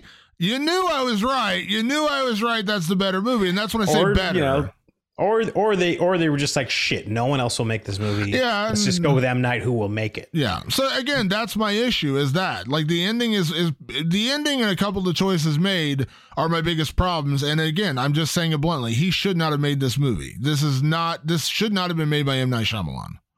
Yeah, this should have been made by Brian Bertino for sure. Yeah. Um, let's get into our full categories, Patrick. Uh, we've been having this debate for a while, so let's get into our actual categories now. We're going to talk about best performance, and we're going to kick things off now. I'm going to go ahead and spoil this ahead of time, Patrick, because usually we like to go in two different directions. We like to pick our best performance, and then you'll go one way and I'll go another. So we give kind of, you know, praise to multiple people in this cast. Not going to do that tonight, Patrick, because your Yeah. best performance is my best performance, and I just want to rave about it. We all know who the best performance is. People know what just they look at the trailer. God damn it, it's Dave Bautista. This motherfucker could do it all. I love this guy. Dave Bautista was a pro wrestler, folks. And by the way, an MMA fighter, like an actual MMA fighter who had some fights, who got in some real fist fights too. Tough guy, big guy, scary looking guy. A hell of an actor with an intense amount of empathy in his performances. You meet him in the beginning, and this is a great one of my favorite parts of the movie is the opening. Oh, yeah, that's one of the best parts of the movie. It's fantastic. Little Wen, she's out there, she's catching grasshoppers. Sweet little Wen, putting grasshoppers in her little jar. She's taking little notes. She's a very nice little girl. And then she sees just the fucking Hulk, of, I mean, a massive, massive human coming at her, covered in tattoos and and rippling muscle. And it's Dave Bautista, and they have this sweet little conversation. And he's so kind and so gentle to her because he knows just how horrible things are about to get. Yeah. And you see a guy who is genuinely trying to soften the blow. And then we get into the rest of the movie. A lot of what you see in the trailer, the idea of just trying, I'm trying to convince this nice little family who I otherwise would support and love and help out, convince them to do something so horrific and so insane and so unthinkable that it's going to drive them to the absolute brink of insanity. He tries his best to be a good and reasonable person, despite the fact that what he's propositioning is insane. And that comes across. And this guy was a pro wrestler. I'm not saying all pro wrestlers are big dodo heads, but I'm saying they don't even necessarily have a track record for that. Now, the only other wrestler I can think of that really does that really well is John Cena. You, if you've watched Peacemaker, he has a bit of heart in there too. He's learning the, the trade in that way. But Dave Bautista, in every role I see him in, he gets better and better and better. And this was really his movie in a real way. And it was fantastic. And I just, I just, I was bowled over by the the the contrast between the physical Leonard and the emotional Leonard. And that takes acting skill. And and I guarantee you there's not a ton of six foot two, 240 pound muscle, muscle bound, you know, hulks that can act that well. He can. Yeah. Um, let me let me add some additional praise because Dave Bautista is the best performance in this movie. Dave Bautista said in numerous interviews, you know, he wants to get into do, do he wants to get away from doing action roles. He wants to do more drama and rom coms, and he wants to do things where it's not all about physicality because he's this big six foot three, whatever hulking giant of a man with a lot of muscles. He wants to get away from that. He wants to actually do more serious acting roles. Well, here I'm here to tell you, folks hire this man for serious acting roles because here's where Da- here's where Dave Bautista killed it in this film. Absolutely killed it. When you first meet him, you meet this giant, hulking, huge man covered in tattoos, looks intimidating and scary. Every single thing he does in this movie, with the exception of one moment, and that's when he's wrestling with Andrew for the gun in the bathroom, he plays this role small. Mm-hmm. Nowhere in a million years would you, if you heard this film and you didn't see it, would you think this was six foot three hulking tattooed guy? Yeah. You would think it's a, you know, a, a Sunday school teacher, for lack of a better Mhm. word. Like he Yeah. looks, he acts so small, and I'm saying that as a compliment. Yeah. There's nothing about his. He's he he plays it in such a way that he's he he he he um he minimizes himself in this role. It's so beautiful and so well done, and he plays it so perfectly. I was blown away. I'm, again, I'm a big Dave Bautista fan in general. I mean, I loved him in Guardians of the Galaxy, uh, Blade Runner. He's done a lot of stuff that I really like. Dune. Dune is great. Yeah. This is a film where I was like, they're finally letting him act. Mm-hmm. Like they're really letting him act. Like because it's not the. The film has nothing to do with physicality, really. You know what I mean? Like even the scene in the bathroom where he's wrestling over a gun, it's still not. Hey, I'm six foot three, tattooed and muscled, and I can overpower you. It's more just the struggle where you see his size matched up against the other guy. But Right. it's not even about like I'm this big hulking bodybuilder looking of a dude. They don't use the physicality in this film at all. yeah. And I love that. And his performance is so quiet and so strong and so sad. You know what it reminded me of? The, the this is the, the one that this the role this reminded me of so much, and a film that broke my heart and I'll never watch again. The Green Mile. Mm. The Yeah, great Michael, the great late great Michael Clarke Duncan. He is so sweet and gentle in that movie, and it's such a sad movie. I rarely cry at movies. I cried like a child at that movie. he's a gentle giant in that movie, and everyone's kind of scared of him because he's this big, hulking giant guy, but he's the sweetest, most tender, caring, gentlest person you'd ever meet. That's what Dave Bautista was in this film. Nothing about this role had anything to do with his physicality. It was just him being a sweet, gentle, kind of heartbroken man in this film. Yeah, of course he's heartbroken. He, he's a he's a youth leader, right? He's a coach on a team. He's a second grade teacher. He loves kids, and he's and he's asking a family to do something horrific, and he wears that. Yeah. He wears. I mean, this guy's a really good actor. I mean, I think that's the biggest coup for this movie. It wasn't even that they got M Night Shyamalan. It's that they got Dave Bautista, and he nailed it. Yeah, killed it. Absolutely killed it. Yeah. Um let's move on to most convincing psychopath in this movie. The most convincing uh cult member, if you will, however you want to say it with this group. I, I'm interested by your pick. I know what your pick is, and I'm really interested by this. So who did you find to be the most convincing psycho in uh in uh Knock at the Cabin? Well, you know, we, we only it's a very contained cast, very small, and and the, the four psychopaths that we talk about, the, the these these four horsemen of the apocalypse, they're all very different.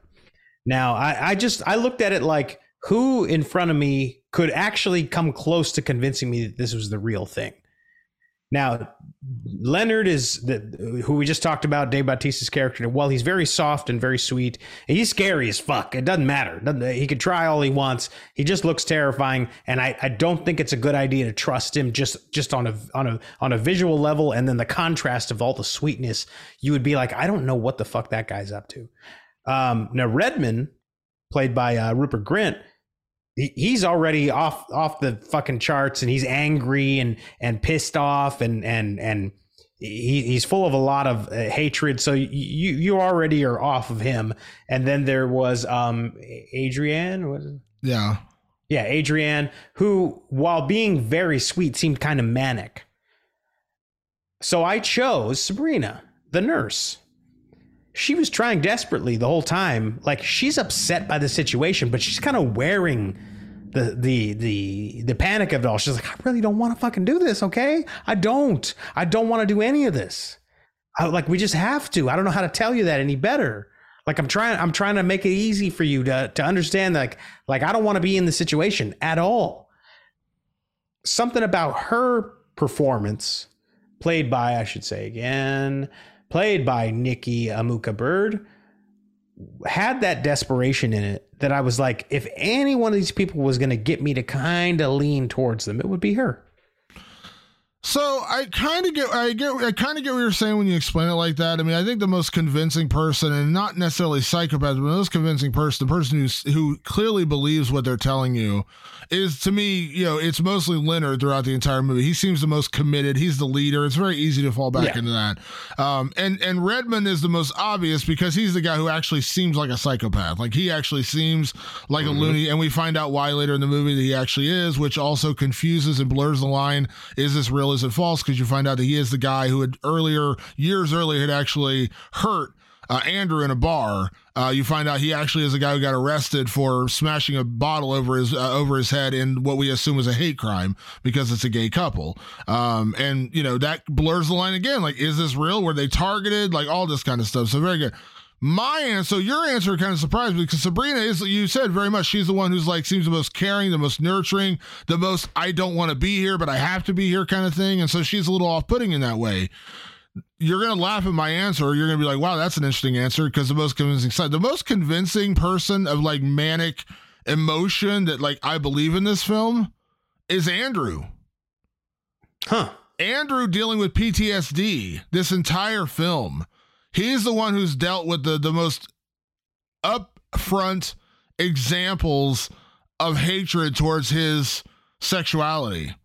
We see a flashback scene, his parents 45 minutes of awkwardness when they meet Eric for the first time, and it's just awful.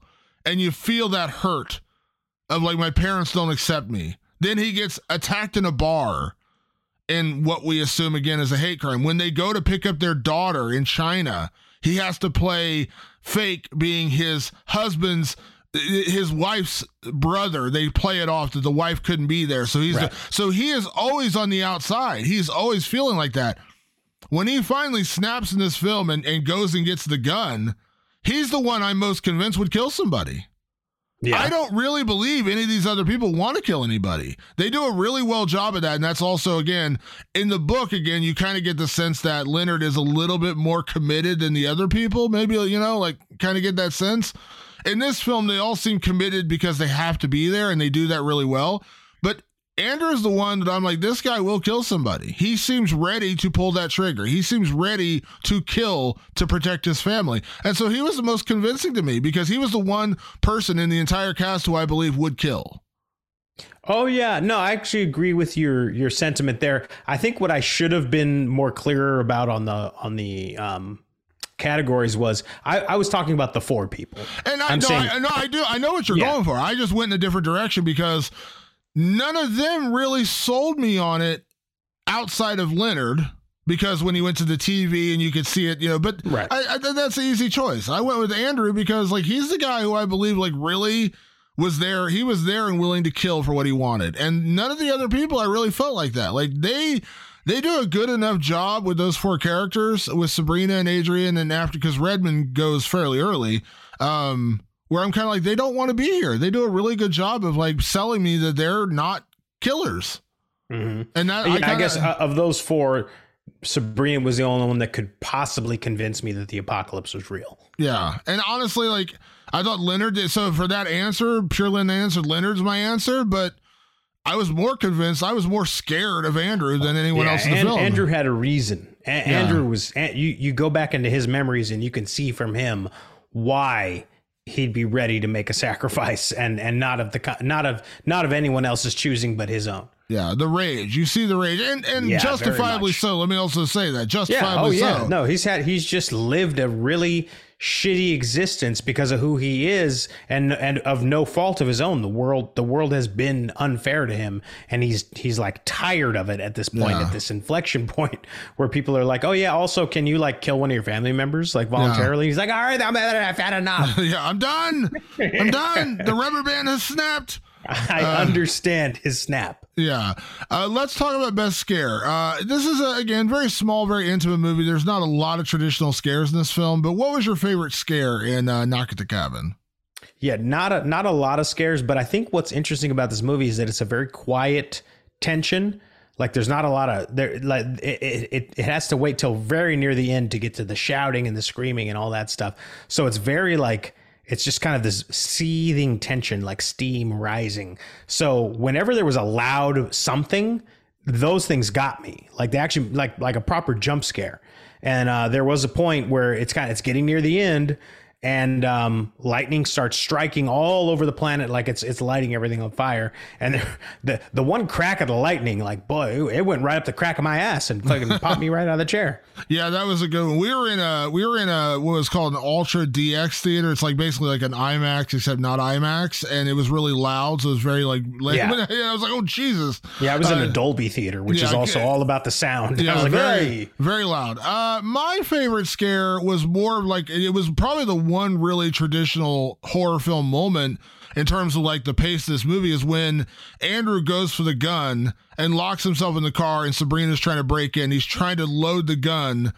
And he's trying to load a bullet into the into the magazine and load the magazine into the gun, and she's smashing the window with her weird put together weapon. That was just to me the best tension in the movie. Like I, again, I know not to go back to our earlier conversation about the tension being raised in the moment when Redmond was died, where all the issues I had there because I didn't really feel a lot of tension there.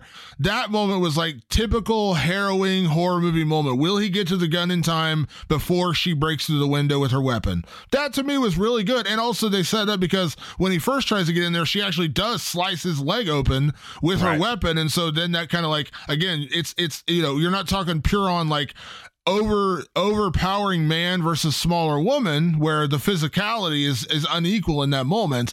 Uh she slices him down to size very you know literally by slicing his leg open. And so he's running to try to get to this gun in the back of the car he's trying to load it. The fingerprint thing won't work on the case so he can't get it open at first. Just Yeah, really good good, really good classic horror movie tension in that moment.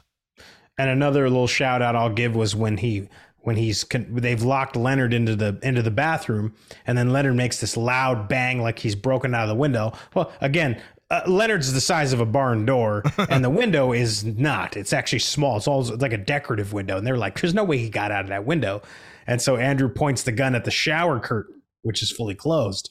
And when he shoots that gun, it kind of gets you in that moment. And then there's like an additional scare, which is then Dave Bautista fucking blows out of the fucking curtains and starts wrestling with him. Like it was kind of like a nice little double scare on there. yeah yeah he shot him just not dead so. Yeah. It, it seems like it would take more than one regular bullet to stop a Bautista. Yeah. So, what is your introduction for this movie, Patrick? There's our next category. What is your introduction for this movie? And I assume you're talking about Dave Bautista showing up and you know being the very sweet, kind, gentle second grade teacher that he is, and capturing grasshoppers with Wen. First of all, also let me say I'm not a parent. Uh, you are. I don't. I know. I know 100 percent you don't need my advice. I'm just telling you, you don't need my advice as a parent. And for the most part, Wen's like, I don't talk to strangers. And she and, and Leonard's like, Well, I'm Leonard. Now we're not strangers. The hell to the no. Okay. Tell your Oh, kids. Tell your kids. Uncle Damon said, do not ever talk to strangers. I don't care if they introduce themselves or not. Do not talk to these people, no matter who they are. No, absolutely. Um, uh, our, our four horsemen of the apocalypse, they introduce themselves. Yeah. Because they're trying very desperately to humanize themselves before they act uh, ask for this heinous act to occur. Um, so I thought to myself, well, well, Damon and I need introductions, and if I'm put in the shoes of these uh, these four horsemen, uh, the first thing I'm going to do is go, "Hi, everybody. I'm Patrick. Uh, uh, t- Charlie Manson face, tattoos all over the body. Listen, I'm an atheist, and mm-hmm. I've been an atheist for as long as I can remember. I'm about to tell you some fucking weird shit that I would never believe in a million years. But you got to trust me that it's real, okay? I don't I never believed, I never thought about any of this stuff, but now I got to tell you some shit that's going to turn your draws brown, okay? Hear me out and then go and then I would get into the spiel. Yeah, that's good. I, I I get that. Here's here's the two things. Here's one thing I would never utter in my introduction because I am in a lot of ways the Dave Bautista. I'm six foot three. I'm 260 pounds. I'm covered in tattoos. I'm not as muscular, unfortunately, as Dave Bautista, but I am a big, kind of intimidating dude if you don't know me, right? Six foot three, big guy, you know? So I have to come at you from a different angle. I can't come at you as myself because I am very loud. I am very outspoken. I would scare the shit out of this family um, without fail. So the first, the two words I would not utter that you did. Now you're different because you are you are also covered in tattoos and everything, but you're not six foot three immediately physically. You're not the guy that like run the other way. I'm, I'm the about guy, the size of Wen, so it's not really going to scare I'm the guy anybody. they cross the street to get away from. Um, two words I would never say, trust me, because that fails me right away. You're you're not going to trust a big tattoo guy. I would have to. I like your intro because I'd be very similar. I'm an atheist. I've been an atheist my entire time. I would, I would laugh and say, "Listen, I don't do acid, but this is going to sound like an acid trip." Okay. Have you ever done drugs? Okay. Have you? Okay. We're on an even playing field. You've done drugs at some point during your life. Okay. Remember that time you took the really wacky drug and it really you were cooking your shoe and thinking it was dinner? Okay. That's the shit I'm about to tell you about, folks. And then I would launch into my spiel about the apocalypse because anything else is gonna sound psychotic. Like any like as calm and as like put together as, as Leonard is in his speech, I'm still like, dude, this is complete horse shit. Like I gotta set the base right away to say, I don't believe this shit. Yet here I am. Here I am. You know what I mean? Like I gotta set I gotta set the standard from the very get-go Yeah. that I don't believe anything that I'm saying. Eh, But yet somehow I'm telling you this, and the last two words I'm going to mention are "trust me" because that immediately is going to throw me off because you ain't trusting me. I know better. You ain't trusting me. Uh, I am Damon Martin, and I don't want to die, but I'm about to say some wild shit. Yeah, I would just go up and I would say, "Listen, uh, you guys know my wife. Whew, I would never say a bad word against her, but she's a real puss- fucking piece of work." Uh, sorry, quoting another favorite of our movies. Wolf of Snow Hollow, dude. the Yes, uh, one of my all-time favorite quotes. Uh, you, you know Shout my wife. outs to Jim Cummings. Yeah, you know my wife. She, you know, mother of my children. Never say a bad word against her, but she's a real piece of fucking work. Uh, one of my all-time favorite horror movie lines. Uh, let's talk about our five favorite M Night Shyamalan movies from one to five. Now. Um, we didn't rank them all because he's got a big filmography. He's like 14 films, so it's too much to rank them all. So we're gonna give our top five M Night Shyamalan movies. And spoiler, Patrick, we only have one difference in our top Oh, five. okay. We flip flop one. Um, so let's just go. Uh, our our our differences are number two and three. I flip flop those. You know what they Oh, are. okay. Fair enough. Okay. They're the same otherwise. So let's just start off with number five and then go down the list. Uh, number right. five M Night Shyamalan movie is. The Village. I like The Village. I like the Village gets way too much hate. I The was like, that Village- movie's solid. The Village gets a bad rap, and it's actually a really good movie. Joaquin Phoenix is good in that movie. Um, Everybody. Adrien um, Brody, right? Adrien Brody is good in that movie. Um, Sigourney Weaver. Sigourney Weaver's in that Fuck movie. me, And- dude. This movie gets better and better the more I say it. Yeah, and then um uh oh, what's her name? Uh why am I forgetting her name? Um the this is stupid. Um Judy It's- Greer. oh my God. Judy Greer's in the movie too. I love Judy Greer. She's a great Judy like Greer's that, in the she's a- movie, she's but then who's the love girl. interest? Uh, it's uh, uh, How, Ron Howard's daughter. Um, uh, Oh, Bryce it is Dallas, Bryce Dallas Bryce Howard. Dallas okay, Howard. Thank that's you. right. That's right. Yeah, Bryce she's great. Dallas Howard. She's great. I love It's a good movie. Yeah. It, it, it's it's overhated because it does have the twist ending. Yeah. which is um, we're not gonna we shouldn't get into this. Go, we'll be here for three hours if we do it. Yeah. but but the twist ending in that movie is that they they they are in modern times. That you think it's an old like eh, 1690s you know p- p- Puritan thing, and it's not. People didn't like the twist. Boo hoo! It was a great movie. Yeah. Number four, we've got Split, which is a Yeah. more recent movie. James McAvoy, Anya Taylor Joy. First time I'd ever seen Anya Taylor Joy was in that film. That was my second Um, time. Uh, great film, great tension, uh, terrifying. The the Yeah, multiple the, movie. the multiple personalities with James McAvoy. The fact this is another one where I'm like, how this guy didn't get nominated for awards just drives me insane. He was so good in that movie.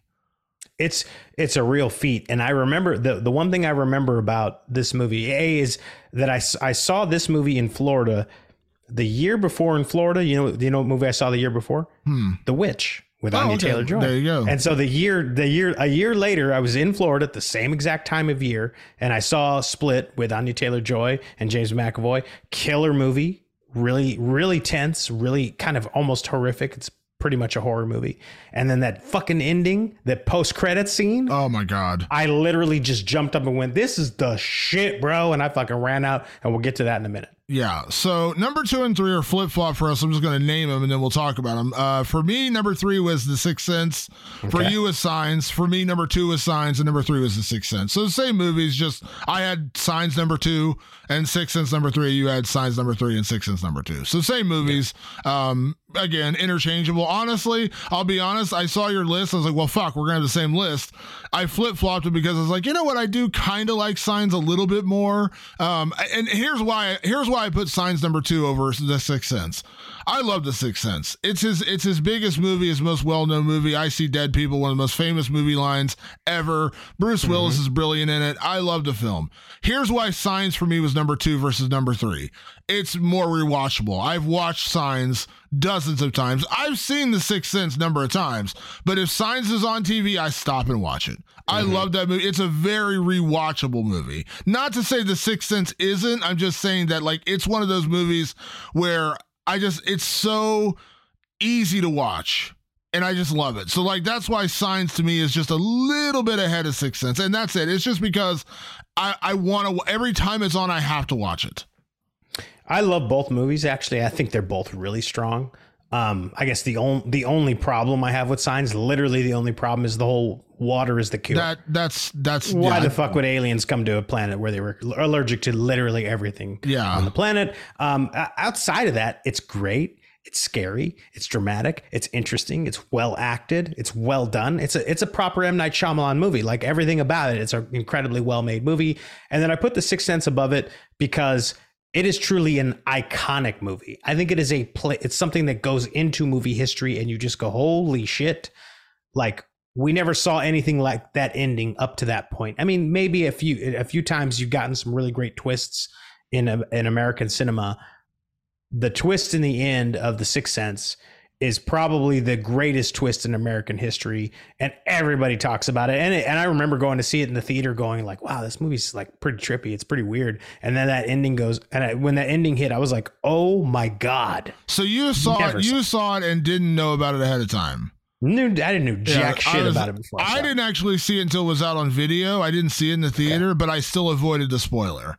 So I didn't know going into it what happened. So I'm so glad. It, I think that I think that probably changes the experience of the Sixth Sense because now it's so common. Like if you had never seen it, it would be hard for you to see that movie and not know the ending Yeah, because it's so out there. But like and that fucks with the rewatchability because you know exactly, and that's and that, again, on. it's it's a, it's I'm splitting hairs. I'm really splitting hairs. Like totally said. yeah. These And- are two great movies. and the sign, the other reason, the one other reason why I have signs number two for me is because the one moment to me is the scariest moment in an M Night Shyamalan movie, which is the alien in Brazil when That's they're so showing good. the video of the birthday party and you see the alien cross and you see Joaquin Phoenix jump back in his chair.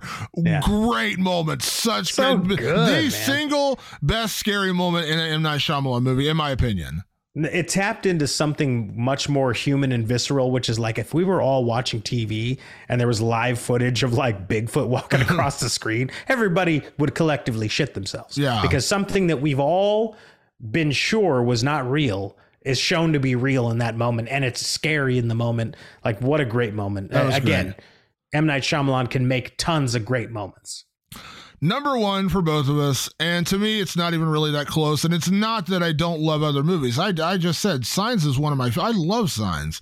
Yeah. Uh, I love. I love that movie. I love every movie that we've Yeah. listed on this. But I, I for- like them all very but much. number number one was a bullet for both of us is Unbreakable. His second big major film. so good. Um, the single greatest superhero origin story ever told, in my opinion, in in, Mm-hmm. in film form. Not talking comic books, but like a comic book that was never a comic book. Um, the character development, the twists and turns in this movie, the the um acting, Bruce Willis, uh, Robin Wright, Samuel L. Jackson, off the charts.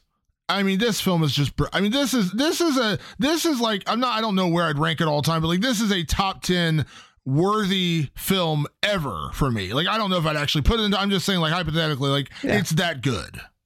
I could. I mean, I see it somewhere in my top twenty-five. I don't know where. Yeah. But that, by the way, that's a you know how massive my list is Yeah, that's what I'm just. that I I'm, enjoy saying, I'm saying it's of that level is what Yeah, I'm getting. Like, yeah, it's, uh, it, it's- deser- it's- it deserves to be in that distinction. It's very high up there. It's somewhere very high up on my list of just amazing movies. And I, I don't even know. I've never even told you this before, but it, when I, I, it's Unbreakable makes me realize this.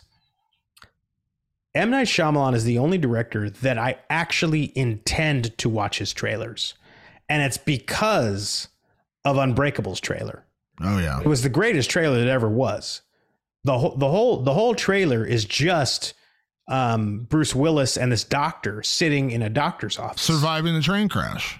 and he's talking about you know blah blah blah this and this and that. You don't have a scratch on you, and I was like, what is that? What is this? And then the title comes up, Unbreakable. Then I go to watch it, and I go, okay, it's about a guy who can't be broken. That's kind of it's interesting. Okay, let's check that out. Then I learn that it's a hero superhero origin story at the end, and that's fucking amazing. And I go, oh my god, like this is a or this is a superhero origin story without ever being tied to anything. It was great. It was an incredible movie, but because of that movie, M Night Shyamalan's the one guy where I'm like, I do want to watch the trailer ahead of time. They're, they're, because I know that what I'm getting in that trailer and what's going to be unleashed in the movie are two very different things. And he's just angling the carrot. And I love that. I don't know, like he's the one guy that I make the exception for that, and like like all comic book movies. I actually do like seeing comic book movie trailers, just because it's just it's just part of the experience, even though It's- it gives away most of the shit. It's it's a popcorn movie. You're not, you know, you're not. yeah, it's different, but like also there's a lot. There's a there's this great drama behind a good comic book And movie. it's a, the anticipation gets built from a great trailer like that. Like yeah, I, when I so, saw the so those ones I yeah, forgive. yeah, when I saw the first trailer for Avengers Infinity War, I was so excited, dude. I was like on the edge of my seat. Oh my god, I can still remember that trailer. I go back and watch that trailer every now and again because I loved the t- I loved the feeling that made me have when I watched that for the first time. Um, Yeah. Here's my other controversial statement I'll say tonight, Patrick, and this one's going to make you spin on your head. Ooh, I like that. The twist in Unbreakable is better than the twist in The Sixth Sense. I think it is for guys like you and me. I, I think I think it makes sense for for guys for genreists like us. When you get even to though there's a the even though that uh, uh, Sixth Sense is a horror movie, I still think the the, the twist in Unbreakable's way cooler. because when you get to it, it's so unexpected in that moment. You've Yeah. come the entire time. I, I, the, the film's 30 years old. I'm not going to save spoilers. Um, when you finally get to the realization of who Mr. Glass is, who, you know, Samuel L. Jackson's character is, you don't see it coming. I mean, it is such a shock in that moment because you've, you've, the entire film builds him up to be, you know Alfred or or Alfred Batman's butler or or you know the, the faithful servant, the faithful guy who believes in the hero. He's the guy who's built. He wants to create a hero. That's he his enti- so bad. his entire purpose is he wants there to be a superhero. He wants so badly there to be. He's the Professor X. He's the you know he's the guy behind the guy. That's who he is the entire film. And then when you realize at the end that he's the villain, Yeah. Holy shit! Did that knock me on my head the first time I saw this movie? I was like, no, Yeah. no. and it's such a smart like storytelling um, uh, device, which is ty typically your grand heroes in a really like kind of in these more typically heroic movies. The the main villain is like a mirror, not a mirror image, but he's an antithesis of the hero. Yeah, If the hero is unbreakable and kind of meek and kind of uh, and and and a flawed individual, that is Bruce Willis's character in Unbreakable. And the flip side is a guy who's literally made of glass who can break w- at the blow of wind, but is sharp and smart and creative and and and and uh, kind and actually wants to build up this guy who is kind of kind of beat himself down because of his life choices. You would never have assumed, but when you line up all the parts, yeah. every great superhero's arch nemesis is that to them. And it was it was so genius. And it's like it makes you think like, does M Night Shyamalan like love comics? Because he really nailed that one. It's so brilliant. Also, real quick, I don't want to get too hard. We're already completely off tangent here. I do want to mention one other thing. You mentioned the post credit scene in Split. Which is when they reveal it's Bruce Willis's character from Unbreakable is back and he's looking into the character from Split. One of the coolest, like unexpected, holy shit moments in film history. And then they released Glass, which is Let's not talk about Glass. I'm just gonna say we did our top five M Night Shyamalan movies. I don't know what number his. I don't know. He's like 16 films. That's number 16. One Wait, better. Wait, over, over, the happening. over over. Oh yeah, because it's so You think disappointing. it's worse than the happening? Because the tease for that movie was so amazing. I thought we were getting Unbreakable 2, and we got anything but.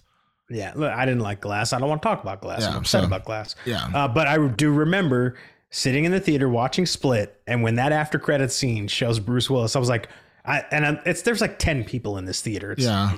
and I was like, no, out loud, no. Oh. what, what, what? And then he turns around, and I was like, holy shit! And I just I just stood up and stomped my way out of the out of the theater. I was like, I- that's the coolest thing I fucking ever seen. I remember what I said. You want to hear what I said? Please. In a theater. And I have no idea how many people were there. I really don't. I don't remember, to be honest. It wasn't a lot. Because I didn't see it first weekend, by the way. When I saw Split, it was later. I didn't see it right away. When it ended and that scene came on, I literally, the, the, the, the screen goes black because it's like the very end of the movie. I went, no fucking way. I was great. so excited. I was so excited. And then glass happened. Um, let's uh, let's get into our last couple categories here, Patrick. Let's talk about sequel, remake, or leave it alone. This is one of our new categories, Patrick. So this is a, a, a category where we take a movie and we look at it and we say, should it be a should they make a sequel to this movie? Should they remake this movie, or should they, should they just leave it alone? I'm going to go first. You already know my answer to this is remake. This is not the film that it should have been, in my opinion. It did not have the tone that it should have had. It did not have the demeanor that it should have had. Uh, the the the the somber way this film ended, or the somber way the book ended, was nothing. This film ended in such a hopeful, even though somebody died, multiple people died, but like one half of the marriage died, uh, the partners died. I was still like, yeah, but you ended on like they stopped the apocalypse, so it's all worth it. That's bullshit. No, this is not. That's not what this film should have been. And again, this is not. Once again, I want to keep beating my chest on this thing. This is not just about me liking the book better. This is just about the choices they made did not sit well with me in this film. So remake 100%. And it's not again, let me be clear, it's not saying faithful to the source material. You can change things and still come to that conclusion of kind of like the bleak um you know, the the left up to interpretation kind of ending. I'm fine, but the choices they made were just too neat and too clean. Uh, I did enjoy that. So remake 100% for me. It's a hundred percent remake for me as well, and it is like like what we were saying earlier. Give it to Brian Bertino Frank him- Darabont. yeah. or Frank Darabont. I would I would genuinely like to see Brian Bertino do this, but also still with the same cast, still Yeah. with Dave Bautista and everybody in place. Just make it that movie. Um, it would no one would go see it. It'd be too hardcore. It'd be too nihilistic, but it'd fucking rule. Yeah. So the next one, of course, is can we survive this horror film? We we did we talked about it a little bit earlier, and we were kind of joking about like how much we would believe these people, and my belief would be zero. Um, as we've said, no, not trying to offend anyone in our audience. Be clear, I don't care what you believe in. That's your choice.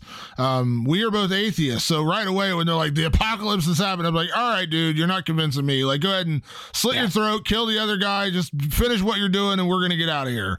Um, because that wouldn't happen. Like, I wouldn't know. I wouldn't buy it. So yeah, I would. I would. I would personally, if I was on the other end of this, I was Eric, Andrew, and or Wen. I would survive because I would never buy into the bullshit. I would never buy in. To, I don't care how many TV screens you showed me of planes crashing Yeah. and you know lakes burning on fire and uh, you know earthquakes. uh, None of it. I would not. I would not buy a single bit of it. So yeah, I would survive.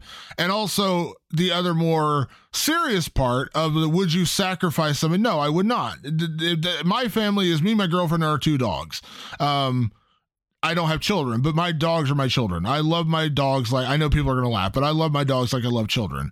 I would not sacrifice either them or my girlfriend or myself. So nope. I mean, let the world end is kind of my thesis here. Yeah, I think the answer here is can anyone else survive? Because it's me, my wife, and my two children. Yeah, it's not happening. Sorry, pal. Uh, I, I, I really don't care.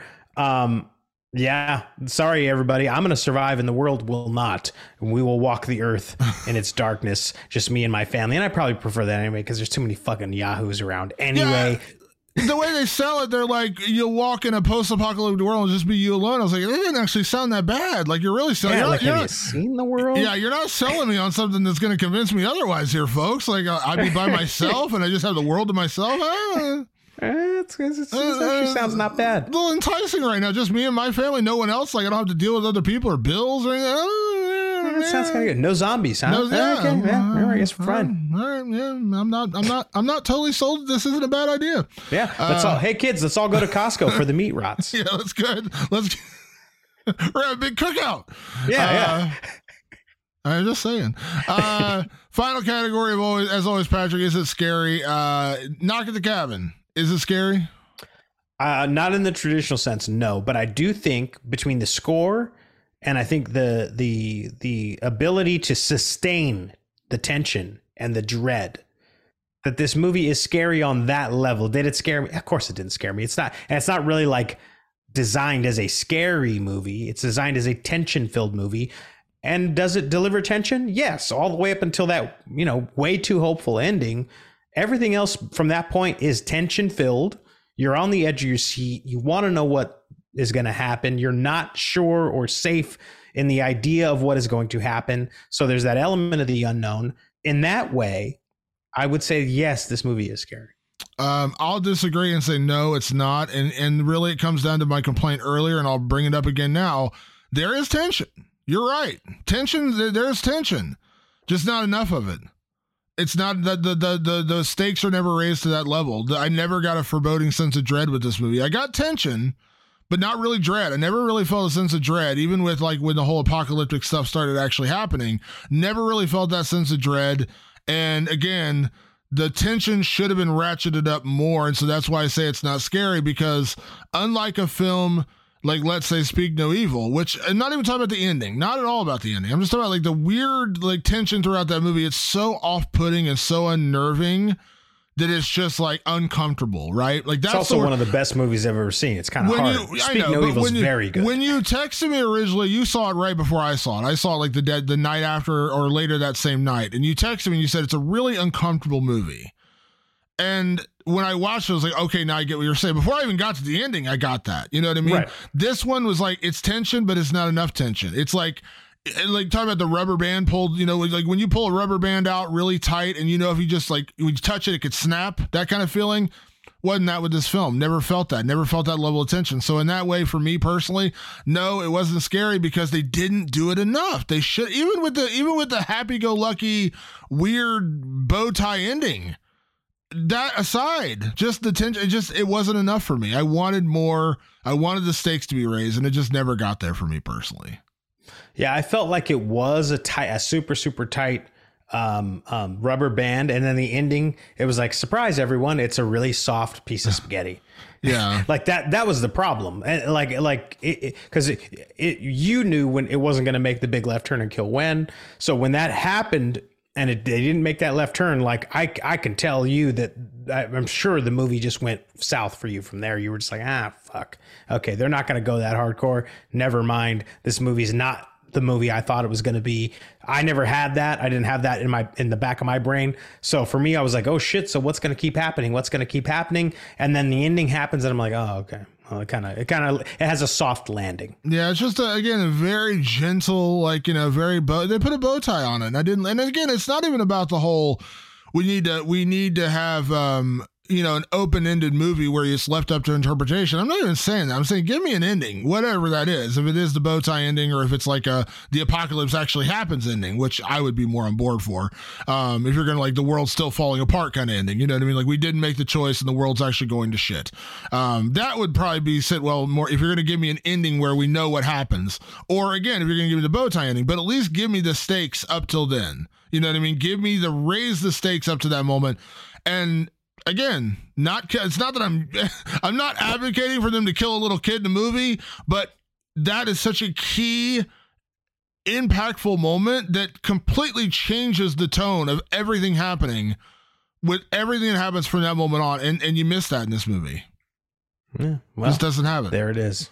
All right, folks, we're going to get out of here. Uh, obviously, want to say a big thank you, as always, to everyone that tunes in to Rewind of the Living Dead. Make sure you check us out on all of your favorite uh, podcast platforms Apple Podcasts, Spotify, iHeartRadio, Amazon Music, Google Podcasts, and of course, over on my website, nerdcoremovement.com. And of course, please go support our new YouTube channel, youtube.com slash Rewind of the Living Dead. Uh, we are building our subscriber base over there, and the views are going up, so we appreciate everyone that's tuning in so far. Continue to please like and please subscribe to the page. We really appreciate it. It's a huge help for us. So go check it out. I know we took too long to get to YouTube, but we are there now. Uh, and you don't necessarily have to look at our faces if you don't want to. You can just listen to the audio. It's fine. Uh, I won't take any offense to that. Uh, so go check us out on YouTube as well. You got questions, comments, movies you'd like us to review. We just got a suggestion the other day, a movie that I think we're going to get to review here in the near future. Um, hit us up on social media, any social media, Facebook, Twitter, uh, or Instagram. Just search Rewind of the Living Dead or Rewind of Living Dead, and you will find us on there. And you can also hit us up on our own personal channels. I am at Damon Martin, and you are?